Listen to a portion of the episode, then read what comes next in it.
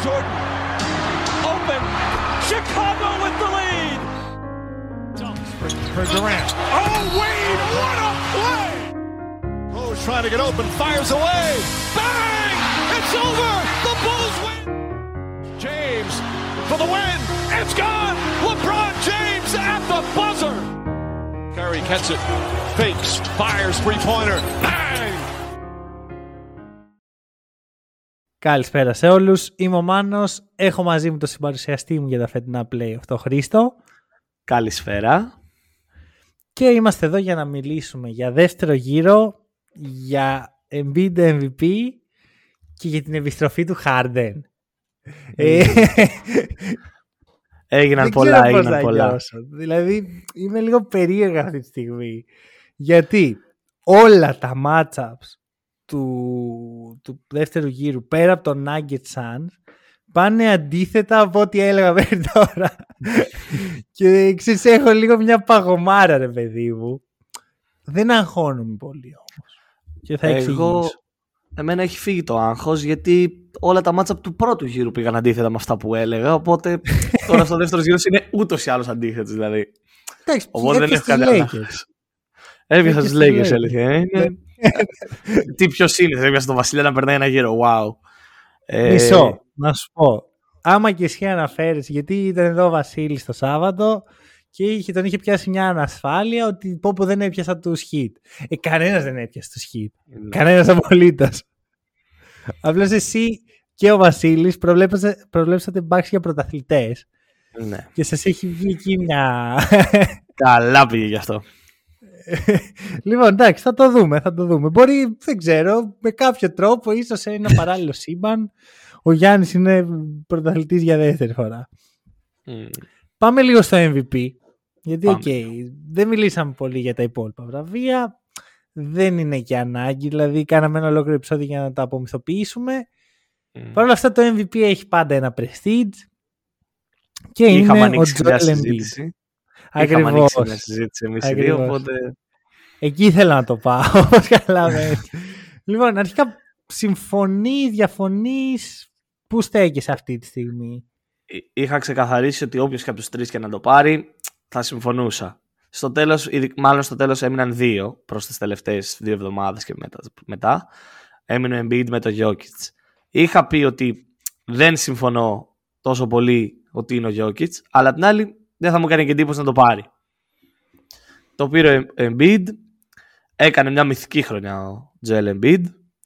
Ε, η αλήθεια είναι ότι δεν συμφωνώ με όλο αυτό το εγχείρημα ότι έπρεπε να το έχει πάρει τα δύο προηγούμενα χρόνια, άρα το άξιζε τώρα, γιατί δεν, α, δεν είναι κάτι που πάει έτσι. Είναι ένα βραβείο MVP για τη χρονιά που έκανε αυτή τη χρονιά. Μπορείς να κάνεις την καλύτερη χρονιά της ζωής σου, να μην ξαναπέξει μπάσκετ ποτέ. Έχεις πάρει το βραβείο έχει, του MVP. έχει, οριακά έχει, Έχει γίνει. γίνει αυτό με τον Bill Walton το 70, δεν θυμάμαι πόσο. Οριακά έχει γίνει και με τον Derrick Rose. 77. Εντάξει, ο Οριακά- Derrick Rose ξαναέπαιξε λίγο, ρε παιδί μου. Ο, ο, Ναι. ο Walton μέχρι να γίνει Sixman στους Celtics ε, 7 χρόνια μετά, Μμ. δεν υπήρχε στο χάρτη. Είναι, δηλαδή, ήταν οριακά ο Greg Oden με δύο σεζόν παραπάνω. Ακριβώς, ακριβώς. Είναι αυτό, είναι αυτό το ότι δεν μπορώ το εγχείρημα. Δεν το πήρε ο Embiid φέτος γιατί δεν το δώσαν πέρυσι και πρόπερσι. Είναι τελείως Αυτό. λάθος. Το πήρε γιατί το άξιζε. Το πήρε γιατί το άξιζε φέτος. Και Κοίτα, αυτός και ο εγώ- Γιώργη το άξιζε. θα σου πω το εξής. Embiid, θε- το έχω πει επανειλημμένες φορές ότι δεν είναι για μένα στο επίπεδο του Jokic. Είναι ένας σκάλι πιο κάτω. Αλλά φέτος αυτό που είδα από τον Embiid και το εκτίμησα είναι πόσο πολύ το ήθελε που γενικά δεν είμαι υπέρ του να κυνηγά ατομικά βραβεία. Αλλά για να παίξει τον Embiid, ο οποίος είχε στο παρελθόν πάρα πολλούς τραυματισμούς, έχει και τώρα άλλωστε. Είχε πάρα πολύ δύσκολη μετάβαση στο NBA, έκατσε δύο χρόνια εκτός, έχει και ένα κορμί πάρα πολύ βαρύ. Παίρνει και, Και ένα κοίτα- βασανιστήριο για πόσα χρόνια παίζοντας με τον Ben Simmons. Ε, και ένα θεματάκι με το condition, το να βάλει τον εαυτό του στη θέση να παίζει σχεδόν 37 λεπτά μέσω όρο για μια ολόκληρη regular. Να χάσει όσο το δυνατόν λιγότερα παιχνίδια για τον Embiid που εντάξει δεν είναι, δεν είναι όλο το ίδιο και συγχρόνως και οι ανταγωνιστές του δεν έπαιξαν πολύ παραπάνω και οι ανταγωνιστές του είχαν στιγμές που κάναν rest, κάναν, προσπάθησαν να είναι έτοιμοι για την ε, post-season. Ε, θεωρώ ότι ας το δώσουμε σε αυτόν που το προσπαθεί περισσότερο. Γιατί, ok, okay, το ταλέντο είναι ένα πράγμα, η σκληρή δουλειά είναι άλλο πράγμα, αλλά το να πάω all in σε ένα βραβείο που άλλοι δείχνουν, το λένε ξεκάθαρα, δεν με νοιάζει, ε, ίσως να μου αξίζει λίγο παραπάνω. Ναι. Ε, είναι ξεκάθαρο το ότι για μένα φέτος ο Embiid έκανε το αντίθετο από πολλούς superstar τα τελευταία χρόνια. Δεν, ε, δεν έσβησε καθόλου τη regular season από το μυαλό του. Ίσως γιατί είχε το βραβείο του MVP στο μυαλό του, πολύ Αλλά ακόμα και αυτό για μένα μετράει. Το ότι ρε φίλε, είναι η regular season, δεν είναι παίξε δεν είναι να την κοροϊδεύουμε, όπως και αποδείχτηκε για άλλη μια φορά με τον κύριο Καουάι Λέοναρντ. Ε, είναι πολύ σοβαρά τα πράγματα. Ο Embiid το πήρε σοβαρά από την πρώτη στιγμή της ε, χρονιάς, το κυνήγησε όπως είπες και το πήρε. Ναι, αυτό ακριβώς. Το πήρε, το διεκδίκησε και το πήρε στα ίσια. Αυτό ε, θα πω το εξής για τον Embiid. Είναι αυτή τη στιγμή τραυματίας. Είναι πρώτον πυλώνει η επιστροφή του για το Game 2 και νομίζω ότι δεν υπήρχε καλύτερο σενάριο για τη Φιλαδέλφια. Δηλαδή παίζουν Game 1 με, με τη Βοστόνη, μέσα στη Βοστόνη, κερδίζουν με τον Harden να κάνει μυθικά πράγματα. Vintage Harden, vintage. Ακριβώς. Και τώρα επιστρέφει και ο Embiid. Δηλαδή ακούγεται πάρα πολύ καλό σενάριο. Για μίλα μας γι' αυτό. Ε, η Φιλαδέλφια πήγε στη Βοστόνη χωρίς τον Embiid. Ήταν μάλλον έξω για το πρώτο παιχνίδι σίγουρα και doubtful για το παιχνίδι 2. Μάλλον επιστρέφει για το παιχνίδι 2. Ε, μπορώ να πω ότι τη δουλειά της στην ουσία την έκανε. Πήρε το break της, αν και δεν έχει πολύ σημασία η έδρα στο NBA. Έχει σημασία για, αυτό, για αυτή τη σειρά. Γιατί ε, το πήρε χωρίς τον Embiid. Πήρε αυτοπεποίθηση, πήραν αυτοπεποίθηση οι υπόλοιποι start και το πήρε γιατί ο κύριος Doc Rivers ξαφνικά έγινε προπονητής θα πω ναι. εγώ. Ε, Ήταν καταπληκτικό το κοουτσάρισμα. Όπως ήμασταν εδώ και κράζαμε τον coach Bud για άλλο τον πρώτο γύρο και το πόσο κακό είναι το κοουτσάρισμά του, να δώσουμε εδώ τα λουλούδια στον κύριο Doc Rivers. Ήταν πολύ καλό το κοουτσάρισμά του. Ε, πλή, πλήρωσε στο τέλος ο coach Μαζούλα των Celtics την επιλογή με τον Horford. Για μένα εκεί χάθηκε το παιχνίδι στην τελευταία περίοδο. Mm, το και... πολύ στα πόδια, θες να πεις, φαντάζομαι. Ναι, ναι, στην άμυνα, όχι στην επίθεση, προφανώς ναι, στην ναι. άμυνα. Και τώρα επιστρέφει και ο Embiid. Τα πράγματα για τη Βοστόνη έχουν μπλέξει αυτή τη στιγμή. Ok, okay, κοίτα να δεις. Ξύπνησα, είδα το παιχνίδι, ένιωσα περίεργα. Ένιωσα περίεργα. Λέω, όπα, δεν μ' αρέσει αυτό που βλέπω. δεν νιώθω καλά. Θέλω μια αναρρωτική. Ε, μετά, ξέρεις, προφανώς είναι από τα πράγματα που όλη μέρα γύρναγαν στο μυαλό μου. Δεν, δεν μπορούσα να το ξεφύγω. Και κατέληξα στο εξής. Δεν ανησυχώ ιδιαίτερα. Γιατί θεωρώ πως ε, μία ή άλλη Celtics είναι καλύτερη ομάδα και έχουν πιο πολύ περιθώριο για adjustment. Δηλαδή ένιωσα ότι είδα του Celtics, οι οποίοι επιθετικά ήταν μια χαρά, αλλά αμυντικά χάλια. Χάλια, που δεν είναι αυτό η Celtics και επιθετικά είχαν, έχουν περιθώριο διόρθωσης, θα πω εγώ. Ναι, εντάξει, θεωρητικά υπάρχει πάντα περιθώριο εξέλιξης με αυτήν την ομάδα, αλλά ένιωσα, mm. ρε παιδί μου, ότι κάτι έλειπε. Ειδικά όμως στην άμυνα. Απ' ναι. την άλλη, είδα ότι η Φιλαδέλφια, εντάξει, χωρίς τον Embiid προφανώς, το καλύτερο δυνατό σενάριο, δηλαδή οι τρεις γκάρτι έβαλαν 78 πόντους μαζί. Ε, όσο και να εκτιμάω το ταλέντο του Χάρντεν. Χρησιμοποιώ πολύ προσεκτικά τις λέξεις με εδώ Δεν μπορώ να τον εμπιστευτώ ότι θα το ξανακάνει αυτό. Και ναι. δεν είμαι σίγουρος αν μιλάει ο αισιόδοξος Celtic fan από μέσα μου ή η φωνή της λογικής. Νομίζω ότι είναι η φωνή της λογικής. Γιατί αυτό είναι όλη η ζωή του James Harden στα play-off. αυτό είναι πραγματικά όλη η ζωή του James Harden. Live with James Harden, die by James Harden. Δηλαδή Συγχρόνω, ή θα κάνει το παιχνίδι της ζωής του. Όταν μπαίνει ο Embiid στην εξίσωση, ο Harden σαν να δυσκολεύεται λίγο στο σκοράρισμα. Αλλάζει λίγο, αλλάζουν λίγο οι κανόνες. Το οποίο δεν θα έπρεπε να ισχύει, αλλά πιθανώς ο Harden να είναι παίκτης ο οποίος χρειάζεται πάρα πολύ την μπάλα στα χέρια του για να ζεσταθεί. Το, το έχω ερμηνεύσει έτσι. Και όταν δεν συμβαίνει αυτό, μπαίνει στο δεύτερο ρόλο του που είναι ο facilitator. Mm. Νιώθω πως δεν θα ξαναδούμε τη Φιλαδέλφια να αγγίζει αυτά τα επίπεδα επιθετικής τελειότητας. Εγώ θέλω να. Ναι, συμφωνώ σε αυτό. Αλλά δεν ξέρω αν θα, αν θα είναι επειδή δεν θα ξαναγγίξει τελειότητα η Φιλαδέλφια ή αν θα κάνει τα adjustments που πρέπει η Βοστόνη. Γιατί θεωρώ ότι είναι ένα Game One που είναι αυτό το αναγνωριστικό Game One. Mm. Και, και μια σειρά 7 παιχνιδιών στη δίνει τη δυνατότητα να πάρεις ένα αναγνωριστικό παιχνίδι. Ε, και είδα ότι οι Celtics ήταν πολύ στην άμυνα να προσέξουμε τι κάνουμε, να δούμε πώς πάει και άμα δούμε τι φταίει στο επόμενο παιχνίδι θα το διορθώσουμε. Αν mm. όμως αυτά όλα τα λέω, την πιθανότητα ότι να βγουν στο δεύτερο παιχνίδι και όντως να έχουν κάνει κάποιες προσαρμογές. Αν βγουν στο δεύτερο παιχνίδι Celtics και είναι ακριβώς όπως ήδη ήταν στην άμυνα, τότε. Μάλλον ναι, θα ξανακάνει τα ίδια πράγματα ο James Harden. Προφανώς. Κοίτα, δεν θα πω ψέματα. Όταν έβαλε το τελευταίο τρίποντο Harden, το winning shot, το χάρηκα λίγο. Το χάρηκα λίγο. Δηλαδή είπα, όχι, δεν πανηγύρισα, προφανώ ξενέρωσα, αλλά λέω, Wow, ξέρω εγώ, παρά ήταν καλό performance. Ήταν πολύ απολαυστικός ο Harden. Για κάποιον που δεν είναι Celtics πρέπει να πέρασε πάρα πολύ. Mm. Παρ' όλα αυτά, θα σου πω το εξής. Περνάει λίγο η μέρα, προχωράνε οι ώρες και πάει ο κύριος Harden στο Twitter μία η ώρα Αμερικής και κάνει ένα tweet.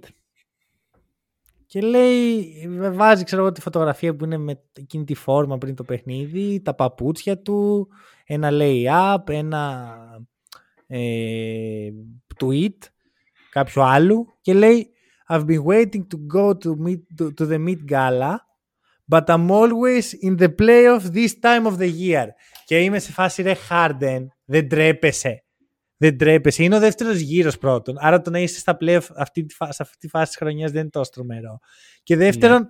κάνεις ένα καλό ναι. παιχνίδι. Και η, το ένστικτό σου είναι να πας στο Twitter και να πεις πω, πω, πω τι σας έκανα. Ναι, και να θυμίσουμε στον κύριο Χάρντεν ότι δεν είναι κάθε χρόνο στα playoff αυτή τη στιγμή της χρονιάς. Εκτός και αν το Brooklyn δεν μετράει. Α, ε, κοίτα, όχι, πέρσι ήταν στη Φιλαδέλφια. Πέρσι αποκλειόταν από τους Hits αυτή τη στιγμή της χρονιάς. δηλαδή, αλλά ε, η σκέψη μου εμένα είναι η εξής, ότι κάνεις όλη αυτή τη χρονιά που υποτίθεται ότι είναι η redemption χρονιά σου, γιατί ξέρεις και εσύ ότι τόσα χρόνια αγνοούσες, ε, όχι αγνοούσες, αμελούσες τα καθήκοντά σου στην post season και απέναντι στις ομάδες σου και έρχεσαι στη Φιλαδέλφια. Κάνει αυτή τη χρονιά ότι δεν μιλάω και βάζω τη δουλειά μπροστά και είμαι σε καλύτερο shape και όλα αυτά. Και στο πρώτο παιχνίδι που παίρνει λίγο αναγνώριση, έχεις την ανάγκη να βγεις να πεις πόσο καλός είσαι. Insecurity is loud. Θα πω εγώ. Και θα το αφήσω εδώ. Θα ακουστεί, θα ακουστεί πολύ τον τελευταίο, τα, τα επόμενα χρόνια αυτό το insecurity is loud. Ισχύει, παρά είναι καλό. Αλλά ξέρεις τι, ισχύει κιόλας. Ισχύει, ισχύει γιατί, απόλυτα για μένα είναι το ίδιο παράδειγμα με τον Ντουράν, με τον Μωράν. Όταν ένας παίχτης έχει ανάγκη να βγει στο Twitter να μας ενημερώσει για το πόσο καταπληκτικός είναι, κάτι δεν είναι, για κάτι δεν είναι σίγουρος ο ίδιος. Τον εαυτό του θέλει να πεις, όχι εμένα. δεν τον ναι, νοιάζει εγώ τόσο πολύ. Ε, αυτό. Και θα πω και ένα ακραίο take το οποίο τριγυρνάει στο μυαλό μου από χθες. Celtics in 5. Το βλέπα να έρχεται. το βλέπα να Πιστεύω ότι θα πάει σε. Ρε, ειλικρινά, πιστεύω ότι είμαστε η καλύτερη ομάδα. Ε, δεν ξέρω καν σε τι κατάσταση θα είναι ο Embiid. Και νομίζω πως η Φιλαδέλφια είναι ομάδα που θα, θα δυσκολευτεί να διαχειριστεί. Γιατί ξέρεις πώ διαχειρίζεσαι την ήττα, πρέπει να διαχειριστεί και την νίκη. Ναι, ναι. Με κίνδυνο ε... να γυρίσαμε δαγκός σε Celtics 5 λοιπόν. Και... και εδώ εγώ είναι που λέω μου αρέσει. όχι, όχι, όχι. ναι, ναι, δυστυχώς. Το, το βλέπει δηλαδή. Το βλέπω. Είπα αυτό ότι είπα πριν ο, ο πρόλογος μου για το adjustment στην άμυνα, για το ότι ήταν αναγνωριστικό παιχνίδι. Είναι ξεκάθαρα χαρακτηριστικά μιας καλύτερης ομάδας. Μιας ομάδας που ξέρει τις δυνατότητές της και που ξέρει ότι μπορεί να κάνει αυτό το αναγνωριστικό παιχνίδι. Παράδειγμα, η... Τι να πω τώρα, η... Μια ομάδα... Θα οι σου Hawks πω δεν μπορούσαν να μια κάνουν ένα ομάδα. αναγνωριστικό παιχνίδι με Α. τους Celtics. Οι Hawks δεν μπορούσαν να έχουν ένα αναγνωριστικό παιχνίδι με τους Ναι. Celtics. Γιατί Ναι, ναι, ναι. μετά είναι ήδη σε, στη θέση, σε θέση συνοδηγού. Έτσι Αυτό. θα πω και εγώ ότι μ' άρεσε το Celtics in 5. Το βλέπω και εγώ με τις ανάλογες προσαρμογές στην άμυνα. Ωραία. Να δούμε. Και κοίτα ρε εσύ, παρά είναι μεγάλη ευκαιρία για τις δύο ομάδες. Και Μμμ. θεωρώ ότι οι Celtics το βλέπουν αυτό. Δηλαδή, είναι οριακά, πας, περνάς αυτή τη σειρά και κλειδώνεις μια θέση στον τελικό Ναι. του NBA. Αυτό, αυτό. Γιατί όμως εδώ είναι που μπαίνει και στη, και στη συζήτηση αυτό που είπε ο Γιάννης. Ότι εμείς παίζαμε για το Championship και αυτοί παίζανε για τον πρώτο γύρο. Νομίζω ο Γιάννης πρέπει να το Μμμ. πει για τη σειρά των δεν, Bucks δεν το Heat. θυμάμαι να το λέει ο Γιάννης, αλλά είναι πολύ σωστό. Ε, ωραία, ωραία. Ε, θες να κλείσουμε με Ανατολή; Ή θες να πάμε στο Nuggets-Suns που θα φύγει σχετικά γρήγορα; Πάμε να φύγει σχετικά γρήγορα και να αφήσουμε τα, Οκ. τις δύο φωτιές για μετά. Ωραία, γιατί θα φύγει σχετικά γρήγορα; Γιατί πολύ απλά οι Nuggets είναι πολύ καλύτεροι από τους Suns. Εξαιρετικά καλύτεροι. Σε βαθμό που ξενερώνω που, θα φύγει, που τραυματίστηκε ο Chris Paul, όχι για κανένα άλλο λόγο. Για γιατί να μην έχει δίνει μια δικαιολογία. δικαιολογία. Και δεν Στον μου κύριο αρέσουν οι Kevin Durant. δικαιολογίε. Αυτό. Δίνει μια δικαιολογία στον κύριο Kevin Durant. αυτό, εμένα. αυτό. Κάθε φορά έχει μια δικαιολογία αυτός ο άνθρωπος. Αλλά να σου πω Νομι- κάτι. Δεν του τη δίνω αυτή τη φορά. Ξεκάθαρα Δεν- ούτε εγώ του δεν τη τη δίνω. δίνω. Δηλαδή, τι να του δώσουμε, ότι τραυματίστηκε ο Chris Paul. Χαίρομαι πολύ. το ουρανός είναι μπλε. Είναι Τραυματίστηκε ο στο Chris Paul στα playoff.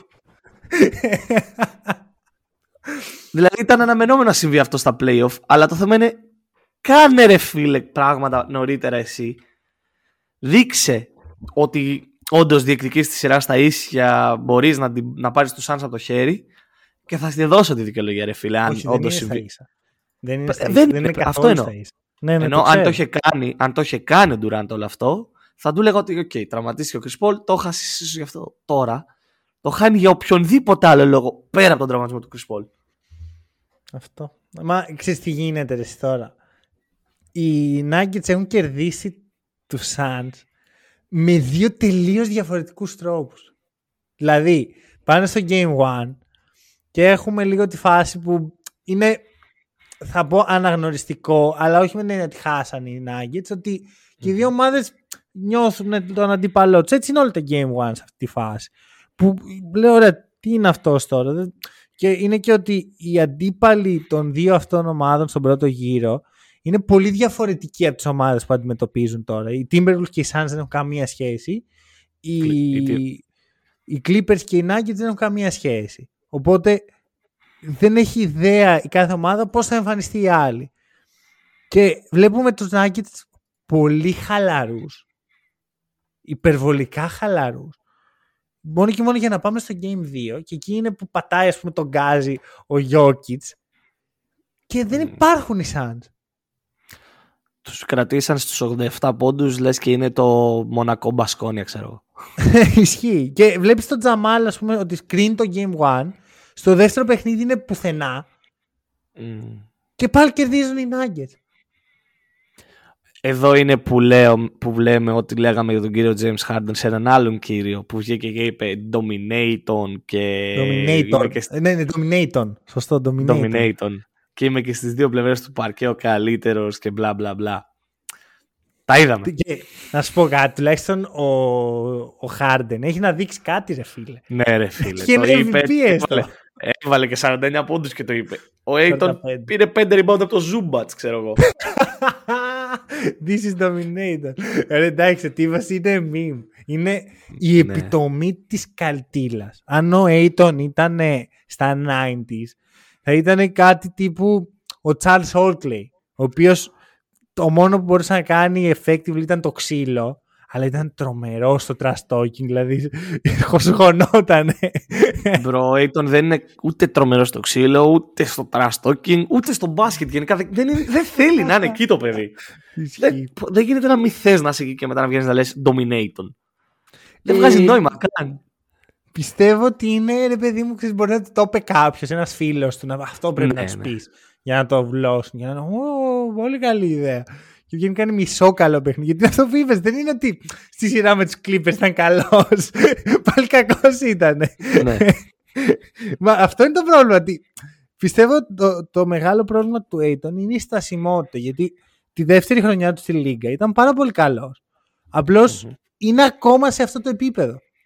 Είναι ακόμα στη δεύτερη χρονιά του στη Λίγκα. Και πιστεύω ότι δεν μπορεί να αντιληφθεί ότι δεν ότι είναι καλό και τι όχι. Πόσο, πο- τι σημαίνει το να είμαι καλός στο μπάσκετ. Ισχύει. Ισχύει, ισχύει. Μιλάμε για έναν παίχτη, για έναν παίχτη που η ομάδα που τον απέκλεισε πέρυσι υψηλή της ήταν ο Dwight Powell και ο Maxi Kleber. Mm, Ακριβώς. Ακριβώς. Εντάξει, Δηλαδή, εν τω τι μεταξύ, Τι να κάνει τώρα απέναντι στο Γιώκητς ο Κακομίζη. Δηλαδή δεν είναι ότι δεν μπορεί, ότι είναι καλός και ο Γιώκητς είναι απλά καλύτερος. Δεν μπορεί, δεν, δεν, είναι, δεν είναι το παιδί εκεί. Ξέρεις τι γίνεται. Υπάρχει φάση που παίζουν πρόπερση οι Suns με Nuggets που είναι η κλασική σειρά το Suns in 4 και θα γελάσει πάρα πολύ άμα είναι Nuggets in 4 αυτή αλλά άλλο θέμα. Ε, που ο Aiton κάνει, έχει, καλό, έχει καλή εικόνα απέναντι στο Jokic γιατί λείπει ο Τζαμάλ οι Nuggets δεν είναι όσο καλή είναι τώρα. Ναι. και ξέρεις έχεις τον MVP της Λίγκας Jokic ο οποίος δυσκολεύεται λίγο. Και ο κύριος λόγος είναι αυτό ότι δεν υπάρχουν μοχλή πίεσης στους Nuggets. Και νομίζω ότι το πήρε πολύ πάνω το εκεί ο Aiton ήταν κάπως φόβο εντάξει εδώ πέρα είμαστε το έχουμε είμαστε τρομεροί. Ε, δεν ξέρω είναι λίγο, είναι λίγο περίεργη η φάση. Νομίζω πως οι Suns λόγω του Chris Paul γιατί και πριν τραυματιστεί ο Chris Paul δεν ήταν καλό Ναι, δεν είναι καλός. Σε Έχουν κανένα. ένα- Ούτε, ούτε απέναντι στους Clippers δεν είναι καλό σε κάποιο παιχνίδι ο Chris Paul. Αυτό Από όσο νομίζω ότι προσπαθώ. κλείνει το παράθυρό τους την ώρα που ανοίγει κατά κάποιο τρόπο. Δηλαδή θεωρητικά η καλή χρονιά των, Cl- των Suns θα ήταν του χρόνου. Ότι μπαίνουμε, πλέον γνωρίζουμε ένα τον άλλον, θα έχουμε Χημεία, μια σεζόν ναι. ολόκληρη. Αλλά άμα ο, ένας από τους τρεις πολύ καλούς παίχτες δεν είναι πλέον τόσο καλός, ζορίζει λίγο. Ειδικά όταν το υπόλοιπο βάθος σου είναι ο Σέμπιον Λί, ξέρω εγώ. και ο Θεωρητικά Damian θα Lee. αυξηθεί το βάθος. Θεωρητικά. Θεωρητικά. Θα το δούμε αυτό. Εν τω μεταξύ αυτός ο Terence Ross γιατί, γιατί τόσο εκτός; Δηλαδή Έλα. υποτίθεται ότι αυτός ήταν η καλή προσθήκη. Μ. Τι συνέβη; Ο Τέρενς Ρος. Εδώ ε, ο Κότζι ήταν μια φάση που είδαμε το Jokic μετά το παιχνίδι που δίνει ένα κάρφωμα στον Aiton και στην επόμενη φάση δίνει οδηγίες ο Jokic στον Aaron Gordon τι να κάνει. Είναι ο Κότζι μόνος του μέσα από τη βολή και δεν ξέρει τι να κάνει. Είναι μόνος του στην γραμμή των ελευθερών βολών και δεν ξέρει τι να κάνει. Μα, ο πάγκος των Suns στο game του τέσσερις πόντους συνολικά. Τέσσερις Και πολλοί είναι. Και πολλοί είναι. Πραγματικά, πώς κατάφεραν να βάλουν τέσσερις ολόκληρους πόντους. Όχι, έχεις δίκιο. Είναι πολύ, πολύ... Ενώ βλέπεις στους Nuggets, ας πούμε, μέχρι και ο Christian Braun που είναι ο 8ος παίχτης του. Ε, Ρε φίλε, το παιδί είναι... έχει κάκαλα. Είναι και rookie. Είναι και rookie. Ναι, ναι, ναι. Αλλά μπαίνει, ρε φίλε, αυτό, ο Christian Braun είναι ο τύπος ο οποίος ξέρεις, παίζει στην regular, ας πούμε, έχει πέντε πόντους μέσα όρο και λες καλά, πού πας εσύ. Και μετά μπαίνεις στα playoff, κάνει ακριβώς το ίδιο πράγμα, αλλά τώρα είναι πολύ πιο πολύτιμο. Γιατί Μμμ. παίζει με σκληράδα, παίζει με ενέργεια, έχει καλό μότορ, ε, έχει, δεν έχει- είναι καθόλου απαιτητικός στην επίθεση, μπορεί να μην πιάσει ποτέ Και γιατί είναι μπάλα. αλλιώς είναι αλλιώς να βάζει 5 πόντους, 7 ξέρω εγώ, ο 8ο παίκτη στα playoff και αλλιώς 5 με 7 ο 8ο παίκτη στη regular season. Γιατί σημαίνει ότι υπάρχουν Ακριβώς. άλλοι 3 από πίσω. Ακριβώς, με- ακριβώς. Αυτό. Ε, ωραία. Είναι αυτό. Θα φύγει γρήγορα στη σειρά. Να, θέλω, Έχω περιέργεια το, για το Game 3, ας πούμε. Γιατί βλέπω σε αυτό το καημένο το Booker. Και τα δίνει όλα το παιδί. ναι, ναι. Είναι εδώ να, να δώσω και εγώ τα λουλούδια στον κύριο Ντέβιν που του έχω σύρει πολλά, του έχω πει πάρα πολλά. αλλά είναι ξεκάθαρο αυτό που, είχαμε, που λέγαμε καθ' όλη τη διάρκεια της σεζόν και πέρυσι για τον Booker, ότι προσπαθεί να δημιουργήσει beef για να Μμ. α- α- για να κεντρήσει το ενδιαφέρον. Και τώρα το, στην post season, σε αυτούς τους δύο γύρους μέχρι τώρα, στον 1,5 γύρο μέχρι τώρα, το κάνει, κεντρίζει το ενδιαφέρον χωρίς να προσπαθεί να κάνει άλλα Ναι, πράγματα εξωγηπαιδικά. με το Έξω παιχνίδι. αγωνιστικά. Ισχύει. Ναι, ναι, Πιστεύω ναι. ότι εδώ βοηθάει η παρουσία του Ντουράν, γιατί και ο Ντουράν το έχει αυτό. Και ο Ντουράν mm. στο γήπεδο δίνει απαντήσεις. Και πιστεύω ίσως του έχει δώσει κάτι. Ε, του λέει ας πούμε ότι ok, okay, μιλάς, μπράβο σου και εγώ μιλάω, αλλά όταν είσαι στο παρκέ είσαι baller. Πρέπει να, να τα δίνεις όλα στην, ε, στο παιχνίδι. Και ξέρεις, ίσως έχουμε ένα σενάριο mentorship που ξέρεις, έχει περάσει ο Chris Paul από αυτό, του έχει δώσει του Booker κάποια πράγματα όπως την γκρίνια και μετά και τώρα είναι ο Durant και του δίνει κάποια πράγματα και αν πάρει τα σωστά πράγματα από αυτούς τους δύο Booker μπορεί να εξελιχθεί σαν παίχτη και να πιάσει όντως το ταβάνι του. Γιατί θεωρώ ότι μέχρι τώρα ναι. δεν το είχε κάνει. Όχι, όχι, δεν το έχει κάνει σίγουρα. Σίγουρα. Και έχει και αρκετό ταλέντο Booker, δεν είναι ότι είναι κάποιος τυχαίος παίκτης. Έχει Απλώς ε, έχει λίγο τα μυαλά στα κάγκελα. Νομίζω ότι το Game 3 δεν είναι σήμερα, είναι την Παρασκευή, σωστά. Δηλαδή σήμερα έχει ένα κενό αυτή η σειρά και έχει μόνο ναι. Celtics σε Φιλαδέλφια. Ναι, ναι, ναι. Ωραία. Νομίζω και εγώ. Λοιπόν, ε, Miami, New York Knicks. Miami, New York Knicks. Και εδώ θα σου πω το εξής. Ήμουνα σίγουρος και ξέρεις ότι είμαι κατόπιν εορτής, αλλά το ένιωθα ότι το Game 1 στο Madison Square Garden δεν το κερδίζουν οι Knicks με τίποτα. Γιατί ξέρεις, είναι το κλασικό ρε παιδί μου, ότι πω, πάμε στη Νέα Υόρκη και μαζευόμαστε και sold out και bing bong και όλα αυτά. Ναι. Και έρχεται η ώρα, έρχεται ένας decent star της λίγας, βλέπε Reggie Miller, βλέπε Jimmy Butler και μας κλείνει το σπίτι. Βγάζει νόημα πάντως αυτό όλο, έτσι όπως το θέτεις. Ωραία. Βγάζει απόλυτο νόημα. Και πάμε, τραυματίζει τον Battle σε αυτό το παιχνίδι, το οποίο είναι άλλο ένα ξενέρωμα μέσα στα πολλά που έχουμε στη Μεγάλο. Μεγάλο. Αυτό είναι πραγματικά μεγάλο ξενέρωμα γιατί βλέπουμε ιστορικά πράγματα. Ρε φίλε, το είπες πριν. Η regular season μετράει. Δεν mm. γίνεται ένας παίχτης να τη βγάζει λαδάκι για πέντε μήνες και μετά να μπαίνει και να παίζει ένα δίμηνο στο κόκκινο και να, μην περιμένει, και να περιμένει το σώμα του να αντέξει και σε αυτή την ναι. ηλικία ο Butler δεν είναι 23. Ναι, ναι, το είχα πει και για τον Καουάι. Δεν γίνεται να χλεβάζεις το, το κορμί σου και το μπάσκετ. Δεν γίνεται το κορμί όταν είναι χαλαρό, το έχεις πέντε μήνες στην προπόνηση, κάντε λίγο κανένα ματσάκι στη regular season, ήρεμα πράγματα. Και μετά να μπαίνεις και να προσπαθείς να, να σου δώσεις το 100%, να το πιέζεις να σου δώσεις το 100%. Θα το κάνει μία, δύο, τρεις, πέντε μέρες, δέκα μέρες, είκοσι μέρες. Κάποια στιγμή θα σου φωνάξει. Θα σου φωνάξει αδερφέ, κάτι κάνεις λάθος. Και είναι αυτό που λες, δεν είναι χλεβασμός απέναντι στους θεούς του μπάσκετ, δεν είναι κάτι μεταφυσικό. Είναι ναι, πώς ναι. δουλεύει το ανθρώπινο σώμα. Και το έχουν πει πάρα πολλοί αθλητές αυτό. Δεν είναι ότι το λέμε εμείς οι δύο.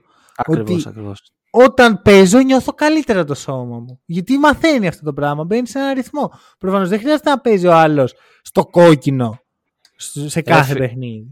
Ρε φίλε, είναι σαν να πάω εγώ να κάθομαι τώρα τρεις μήνες το καλοκαίρι να πίνω μπύρες κάθε μέρα, ξέρω εγώ. Και μια μέρα το Αυγούστου να έρθει ο φίλος μου και να μου πει: Έλα, ρε, πάμε μια μπάλα. Και να πάω. Και να θέλω κατευθείαν το κορμί μου να δώσει το 100%. Ε, δεν θα γίνει. Δεν θα γίνει. Αυτό, δεν είναι. Εντάξει, βέβαια δεν πίνουν μπύρες, κάνουν σοβαρή προπόνηση. Αλλά... είναι, όχι, απλά σου λέω. Ναι, είναι διαφορετικά και τα standards. Η αναλογία.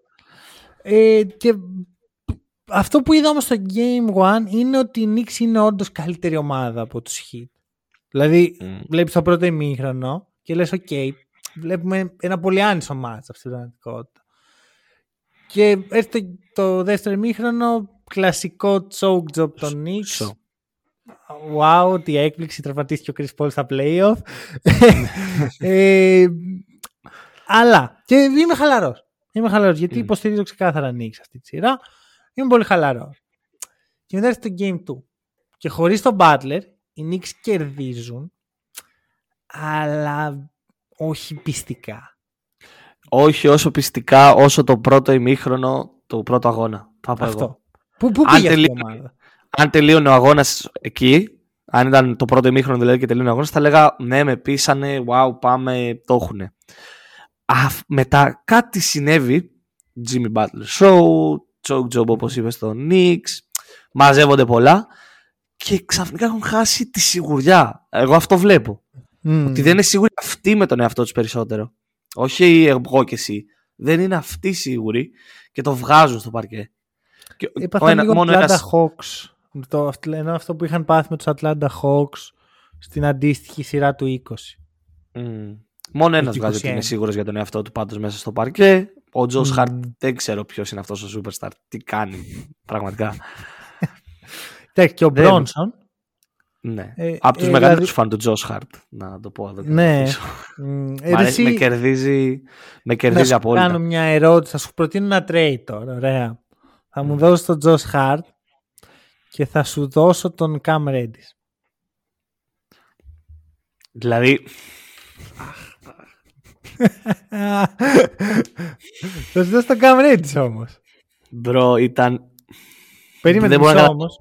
Ένα λεπτό. Γιατί θα σου, θα, εκτός από τον Cam Reddish που σου δίνω, θα πάρεις από μια άλλη ομάδα σε ένα τελείως άσχετο deal τον Ματίς Θάιμπουλ.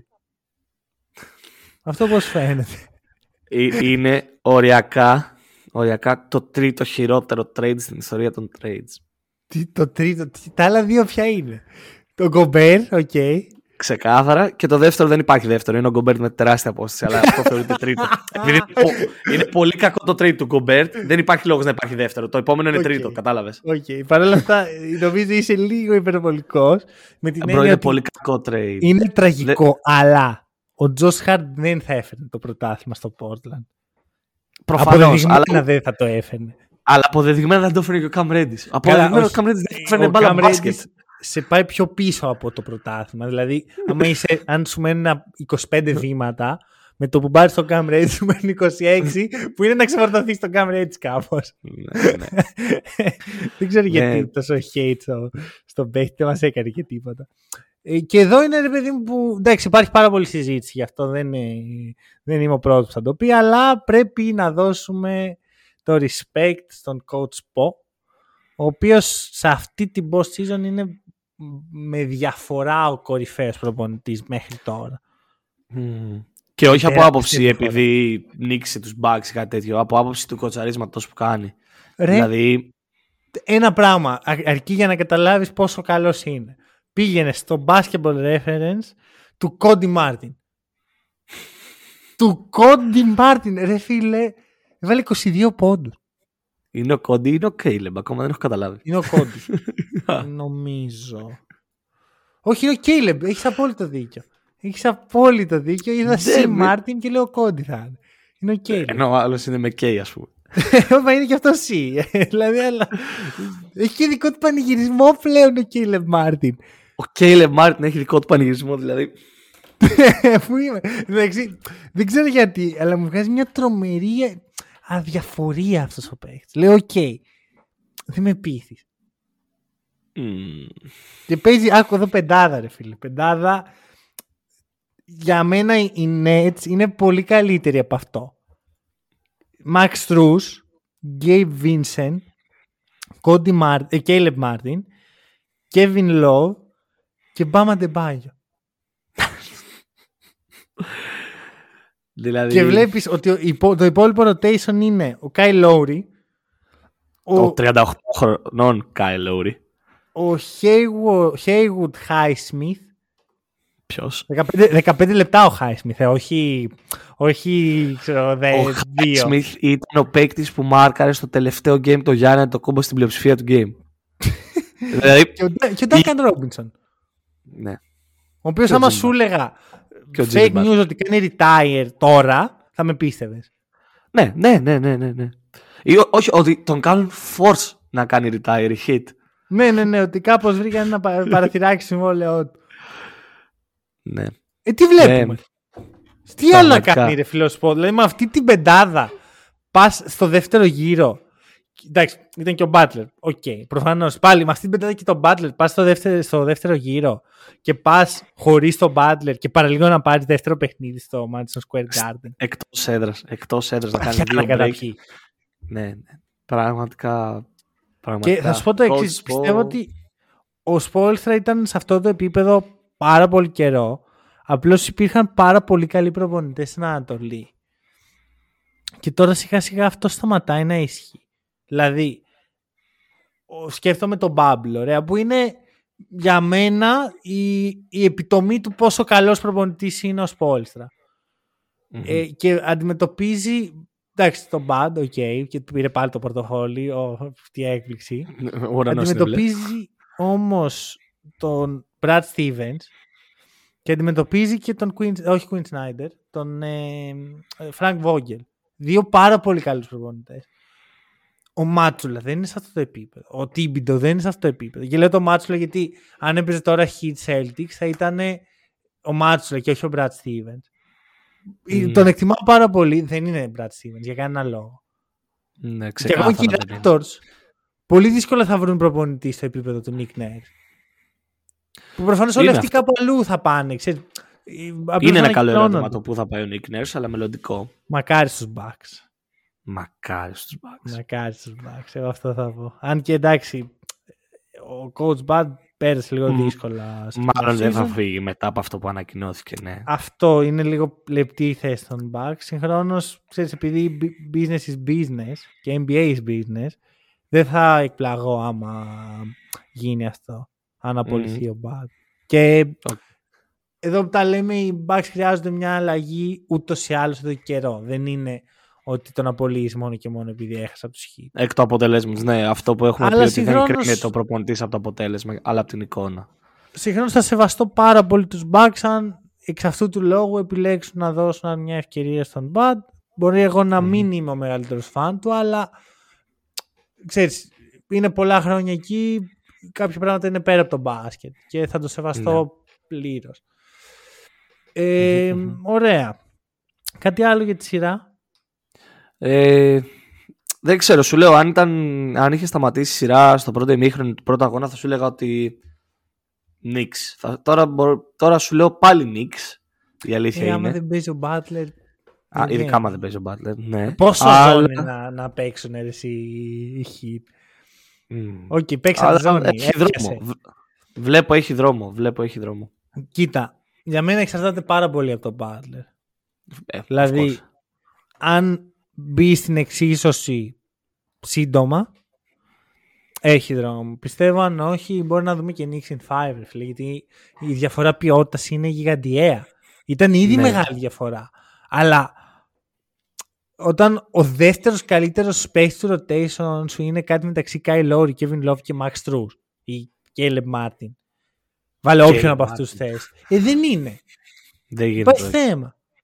Υπάρχει όντως θέμα. Και ισχύει πάρα πολύ αυτό με το ότι ο Butler κρίνει τα πάντα. Και θα σου πω γιατί κρίνει τα πάντα ο Butler. Γιατί αν βάλεις ένα power ranking των παιχτών που παίζουν στη σειρά, που είναι πολύ σημαντικό, βλέπεις ότι νούμερο ένα είναι ο Jimmy Butler. Ναι. Ο επόμενος παίκτης των hit μπορεί και να έρχεται στο 6 με 7.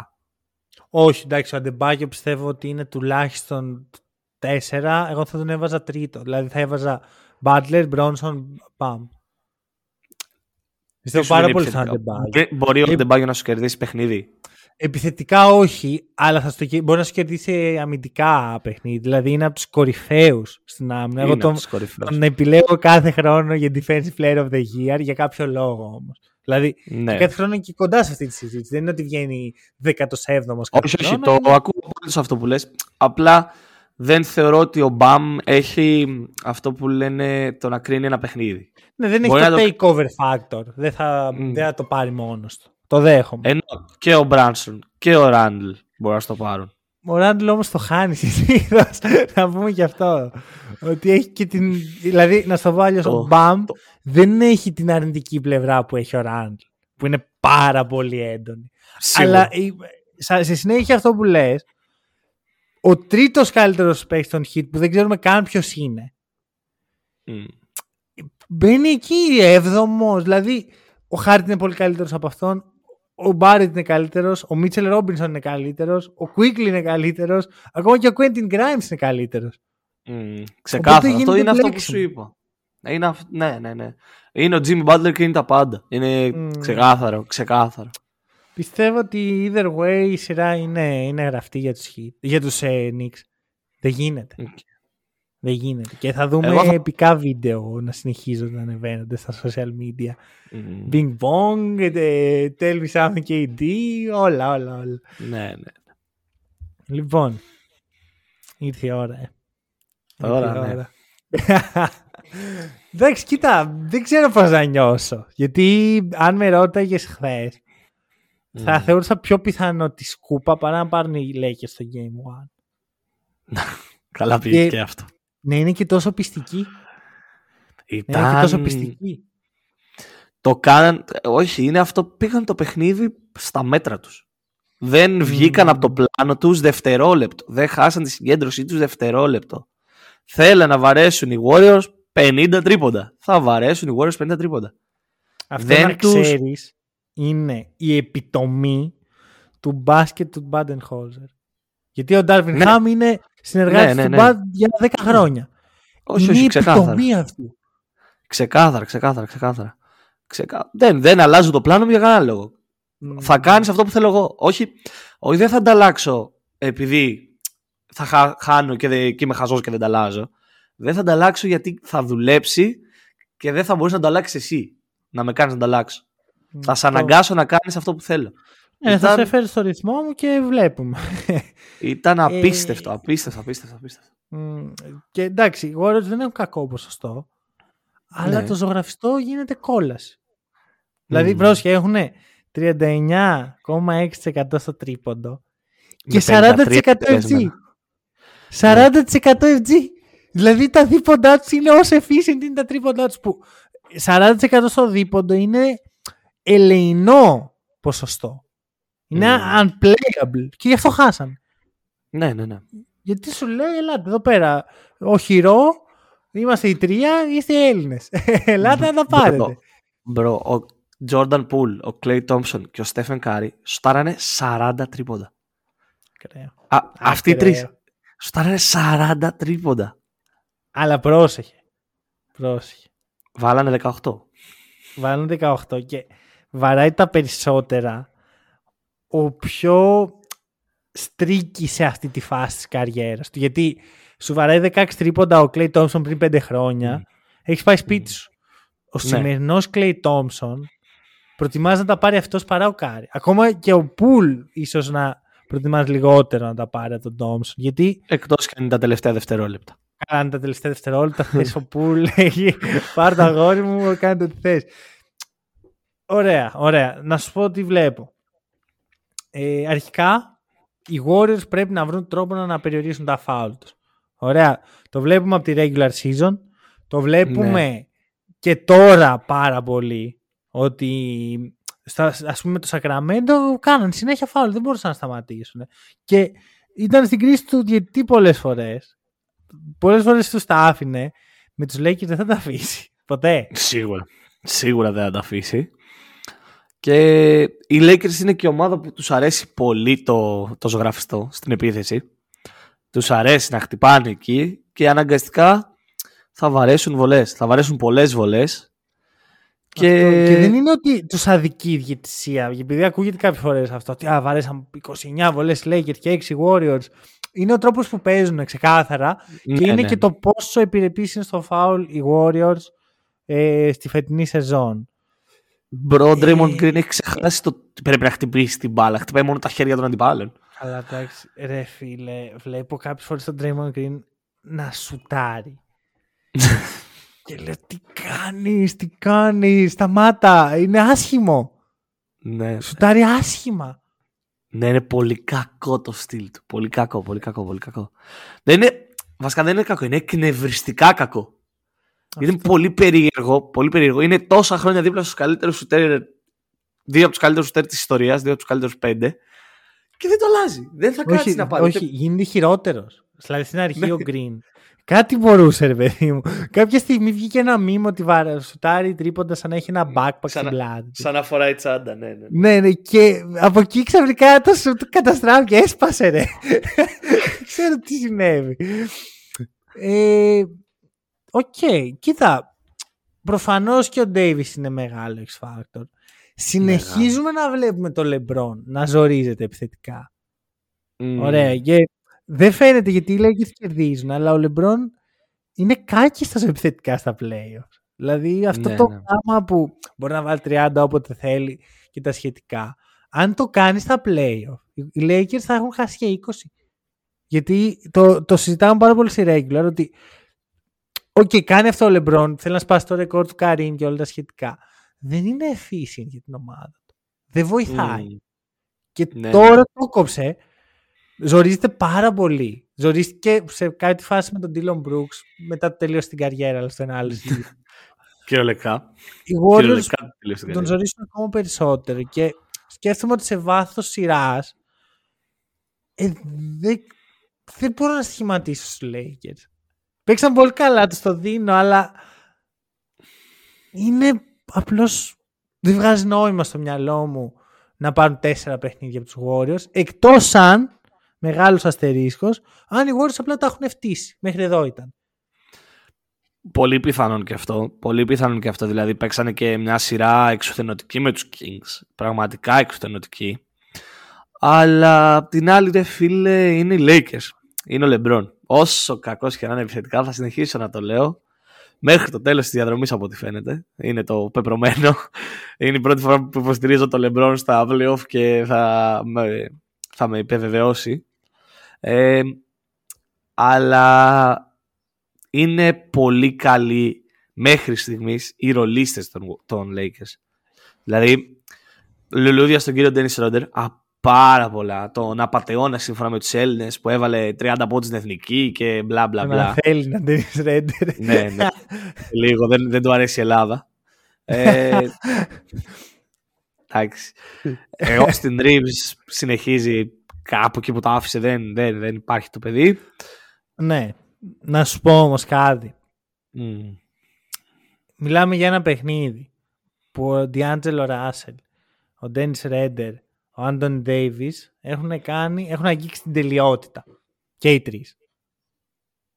Και οι Warriors κερδίζουν για και οι Lakers κερδίζουν για πέντε πόντους. Ναι, επειδή ο Τζόρνταν πολύ σου αυτό το τρίποντα. Θεωρώ πως ε, δεν θα... Είναι, ξέρω ότι είναι σαν να μιλάω πάλι για τη σειρά Philadelphia Celtics, αλλά νομίζω ότι οι Warriors είναι πολύ καλύτερη ομάδα και νομίζω πως έχουν πάρα πολύ περισσότερα περιθώρια βελτίωσης μες στη σειρά. Ενώ στους Lakers νιώθω πως μπορεί να πάει πολύ εύκολα προς τα πίσω η εικόνα τους. Δεν ξέρω. Είναι, για μένα είναι πολύ παρόμοιο πράγμα και, και τα δύο αυτά παιχνίδια.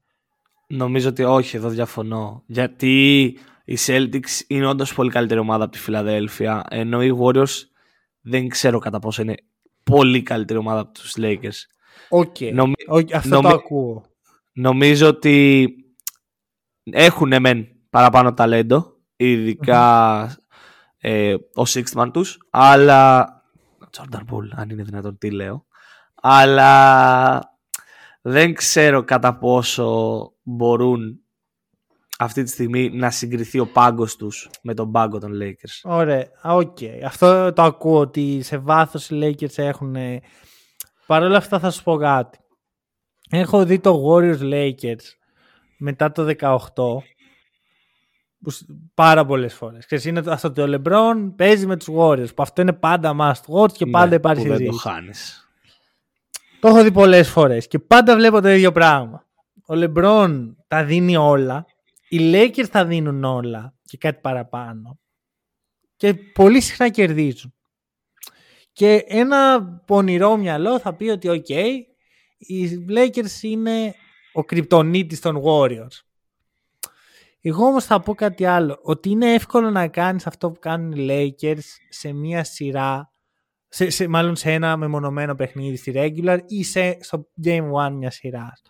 Θεωρώ όμως ότι στην πορεία μιας σειράς δεν θα είναι τόσο απλό. Δηλαδή αυτό το ότι εμείς θα δίνουμε όλα και άλλοι όχι, δεν μπορεί να ισχύσει παιχνίδι με το παιχνίδι. Γιατί οι Lakers και οι Warriors παίζουν κάθε δύο μέρες. Δεν έχουν διάλειμμα. Ναι. Το ακούω αυτό, αλλά θα πω ότι ακόμα κι αν δεν τα δώσουν όλα οι Lakers, ή θα βάλω και πάλι τον παράγοντα κούραση των Warriors. Okay. Γενικά, μπλέκονται πολλά. Δεν νομίζω ότι θα είναι. Νομίζω ότι είναι η πιο δύσκολη σειρά το να κάνεις πρόβλεψη στο δεύτερο γύρο. Ναι. Και νομίζω ότι έχει και δρόμο αυτή η σειρά. Σίγουρα έχει δρόμο. Θα σου πω, άμα με ρωτάει χθες, προχθές, θα σου λέγα δεν έχει δρόμο. Ναι, όχι χθες. Όχι. θα σου έλεγα ε, Warriors in 5 εύκολα. Ειλικρινά το πίστευα. Πιθανώς να έχω πέσει έξω, δεν θα εκπλαγώ. Δηλαδή είναι στο ότι τις δύο σειρές παραλύζω πάρα πολύ έντονα στο μυαλό μου. Δεν θα εκπλαγώ αν και οι Warriors ή μόνο οι Warriors κάνουν το 4 σερί. Mm. Αλλά είναι πιο πιστική εικόνα των Lakers στα δικά μου μάτια από των Sixers. Δηλαδή όντως ψήθηκα λίγο. Λέω, ok. Okay. Γιατί η διαφορά είναι ότι οι, Lakers κερδίσαν τους Warriors στα ίσα. Μμ. Στα ίσα. Δηλαδή, δεν... τους έπιασε τους έπιασαν λίγο χαλαρούς. Τους Warriors ωραία. όχι. Ωραία, ωραία, ωραία. Να, να πάω λίγο τη συζήτηση εναντίον μου τώρα και να σου κάνω μια ερώτηση Πριν έθεσα ότι οι Celtics ε, ήταν ε, αναγνωριστικό παιχνίδι και όλα αυτά πόσες δίνουμε οι πιθανότητες και οι Warriors να είπαν το ίδιο. Μετά από αυτή τη σειρά που είχαν με τους Kings, όλη ναι. την κούραση και αποφάσισαν ότι πάμε λίγο πιο χαλαρά. Για να πάμε να δούμε okay. τι θα μας δώσουν, να πάρουμε τι θα μας δώσουν και βλέπουμε τις τις προσαρμογές που θα κάνουμε στο δεύτερο παιχνίδι. Αυτό πώς το ακούς. Πιστεύω ότι ισχύει αλλά πιστεύω αυτό ισχύει γενικά στον πρώτο γύρο. Δηλαδή όταν μπαίνει στο Game 1 μπαίνεις λίγο να δεις τι παίζει. Ναι. Να δεις τι έχουμε εδώ ρε παιδί μου. Ειδικά οι Warriors είχαν λιγότερο χρόνο να κάνουν ε, προετοιμασία για τους Lakers. Οι Lakers είχαν πιο πολύ χρόνο γιατί τελείωσαν τη σειρά τους πιο γρήγορα. Αυτό δεν είναι πρόβλημα των Lakers. Ενώ οι Warriors έπρεπε να ασχοληθούν με τους Kings. Δεν, δεν μπορώ να σκεφτώ μετά από αυτό. Οπότε άλλος ένας λόγος για να πούνε ότι okay, πρέπει να καταλάβουμε τι έχουμε απέναντί μας για να γίνουν τα adjustments, για να γίνουν, να είμαστε πιο έτοιμοι και τα σχετικά. Σίγουρα δηλαδή αυτό που κάνανε οι Lakers με τα 50 τρίποντα δεν θα δουλέψει για όλη τη σειρά. Ναι, γιατί και ο Κέρ δεν είναι κανένας τυχαίος προπονητής. Είναι... Όχι, όχι, όχι. Σύμφωνα με το ελληνικό Twitter και το ξένο σε μεγάλο βαθμό, ο Κέρ είναι ένας απατεώνας και χρωστάει όλα τα λεφτά στο Στέφεν Κάρι. Προφανώς και όχι, παιδιά, θα σας πω εγώ. Sorry to break it to you, αλλά προφανώς και όχι. Ε, Προφανώς και βλέχει δει τι πρέπει να διορθώσει. Αλλά εδώ είναι κατά πόσο ο Darvin Ham ήταν όντως ο X-Factor των Bucks και κατά πόσο ε, είναι αυτός που όντως έκανε όλο το πλάνο για τους Bucks. Γιατί αν καταφέρει και βάλει στο καλούπι του τον Steve Kerr, το οποίο το έκανε στο πρώτο παιχνίδι, αν καταφέρει και το κάνει σε μια σειρά, coach Bud, δύσκολα νέα.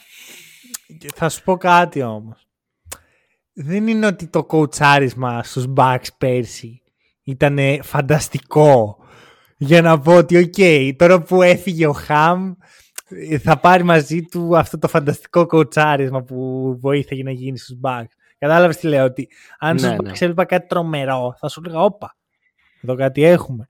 Αλλά αυτό δεν έγινε ποτέ στους Bucks. Δηλαδή ακόμα και στη χρονιά που έχουν πάρει το πρωτάθλημα έχουν γίνει outcoached από το Steve Nash και το επιτελείο του, που βέβαια τότε ήταν ο Νταντόνι μέσα, είναι άλλη ιστορία. Ναι, α, δεν είναι ότι σου ότι λέω ότι είναι τρομερός προπονητής ή κάτι. Σου λέω ότι έχει τη δυνατότητα να βάζει στο καλούπι το αυτόν που θέλει. Να το δούμε αυτό, να το δούμε. δηλαδή, εγώ είναι αυτό ότι. Στο μέλλον μίλησα. Είπα ότι αν το κάνει, τότε κερδίζει ναι. πολλά δουλειά από μένα. Πολύ respect. Okay. ουσιαστικά, εγώ αυτό που έχω αυτή τη στιγμή στο σημερινό podcast είναι το εξής ότι μένω σε αυτά που σκεφτόμουν πριν γιατί είδα αυτό το ένα παιχνίδι αλλά δεν έχω πιστεί ότι αυτή θα είναι η εικόνα που θα δούμε στην πορεία. Δηλαδή αν με ακούσει να μιλάω για αυτές τις σειρές απλά έχω παραπάνω ενδιασμούς γιατί είναι αυτό που είπα ότι σχεδόν όλες οι σειρές πήγαν αντίθετα με αυτό που περίμενα μέχρι τώρα πέρα από τους Nuggets. Πέρα από τους Nuggets, okay. Αλλά δεν είναι ότι άλλαξε κάτι στον τρόπο που τα έβλεπα τα πράγματα. Δεν, δεν ξέρω, ίσως απλώς εγώ το, το έχω δει έτσι, αλλά όντως νιώθω πως οι Warriors έχουν πολύ πιο μεγάλο ταβάνι σαν ομάδα. Όντως θεωρώ ότι έχουν καλύτερη, ε, καλύτερο επιτελείο. Εμένα ο Χαμ δεν με έχει πείσει φέτος. Βέβαια εντάξει, ήταν και λίγο σε δυσμενείς συνθήκες η, η ναι. χρονιά των Lakers. Συν ότι άλλαξε δύο ρόστερ μέσα στη χρονιά. Σίγουρα θα σου πω ότι είμαι πολύ πιο invested σε αυτό το παιχνίδι. Στο δεύτερο, στο, σε αυτή τη σειρά μάλλον. Στο, ναι. Ενώ μπαίνοντας στο Game 1, λέω εντάξει τώρα. Ok. Okay. Τι να μας πουν οι Lakers. Είμαι κάπως έτσι.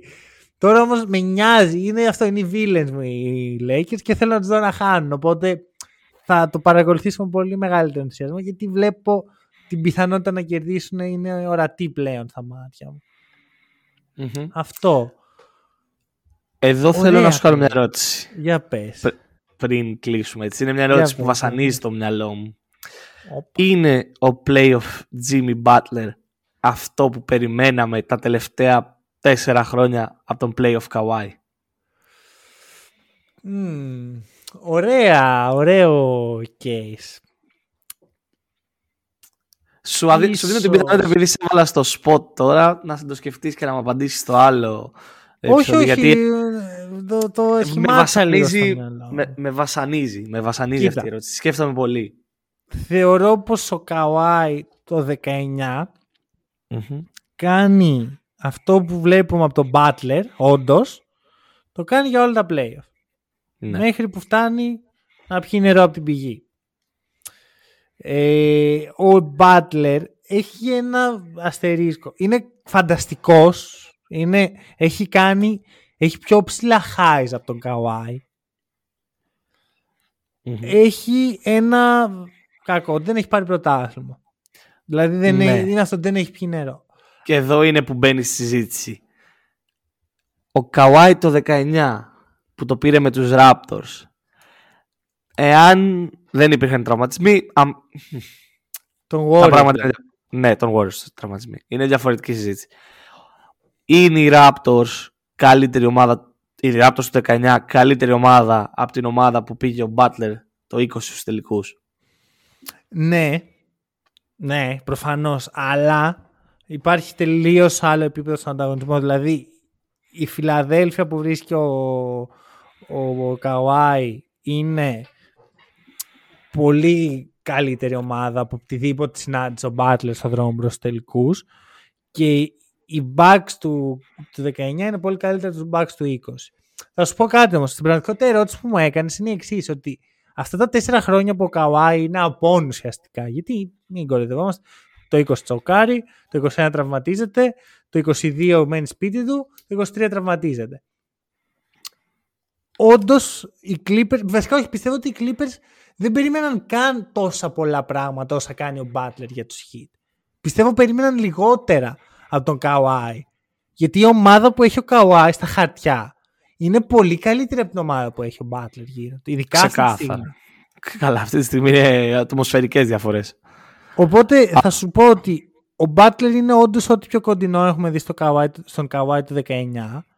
Ο Butler έχει περισσότερα picks από ότι ο Kawhi του 19.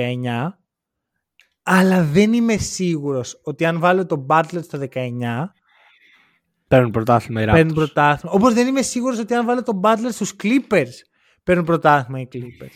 Δεν σου λέω Ναι, όχι. ναι, εντάξει. Σου λέω δεν Αυτό το ξέρω. είναι. Ναι, αυτό είναι ότι δεν το ξέρουμε. Είναι άλλο θέμα. Απλά εγώ. Αυτό ήταν η ερώτησή μου. Ότι από το 19 και μετά ο Butler κάνει κάθε χρονιά στα playoff αυτό που λέγαμε στην αρχή της χρονιάς. Κάτσε να δούμε και τους Clippers του Kawhi. Μμμ, ισχύει Κάτσε να δούμε τι αυτό. θα κάνει και ο Kawhi στο- στο post season. Κάτσε Είναι να αυτό δούμε. που φανταζόμαστε ότι θα είναι ο Kawhi Ναι. μπαίνοντας στην post season. Ναι, Α, μπράβο, ναι. μπράβο. Αυτό ισχύει full. Και εγώ εκεί κατέληξα ότι κάνουμε τρελό overrate τον Kawhi πριν από κάθε post season και τρελό underrate τον Jimmy. Ξέρεις, μ, ξέρεις τι πιστεύω όμως ότι δεν είναι ακριβώς overrate του Kawhi. Είναι απλώς ότι πέρασαν χρόνια από την τελευταία φορά. Όχι, ο- ναι, το overrated νομίζω ότι είναι λάθος έκφραση. Overhype; Ναι, ναι, Overhype. overhype; Γιατί περιμένουμε ότι θα είναι εκεί, ρε παιδί μου. Και- Ναι, γιατί όταν ναι. ήταν, το έκανε, ρε φίλε. Αυτό με τρελαίνει. Ότι Mm. μπήκε και το 21 και φέτος μπαίνει και είναι μπόμπα ο Kawhi. Είναι ακριβώς αυτό που πρέπει να είναι. Mm. Και μετά. και μετά. Ωραία. Ωραία. Σου λέω, είναι αυτό που πήγα να πω πριν. Ωραία playoffs. Δηλαδή Ωραία. τα playoffs. απολαμβάνω πάρα πολύ. Μμμ. Κι εγώ, κι εγώ, κι εγώ, κι εγώ. Και ακόμα και αν έχουν φύγει τα ενδιαφέροντά μου, είτε γιατί δεν ήρθαν ποτέ, κύριε Λούκα, see you in Μύκονος, είτε ο γιατί... KC. Καλά, οκ, εσύ δεν το περίμενα να Ωραία. είναι στα playoffs. Ποια ομάδα υποστηρίζεις αυτή τη στιγμή να τα πάει μέχρι; Ποια, αν μπορούσες να διαλέξεις πρωταθλητή, ποιον θα διάλεγες; Όχι πρόβλεψη, ποια υποστηρίζεις; Ποια υποστηρίζω; Ναι. Θέλω να δω το, το βασιλιά άλλο ένα. Εντάξει, το κλείνει εδώ. Κόψτε το, κόψτε το γρήγορα. Κο- λοιπόν. κόψτε το, κόψτε το. Αυτό το αφήνουμε. Εντάξει, ξέρεις κάτι. Αν, μπο- άμα μπορεί να το πάρει. Μμ. Αυτό θα πω μόνο. Λοιπόν, αυτά. Ευχαριστούμε πάρα πολύ που μας ακούσατε. Τα λέμε σύντομα.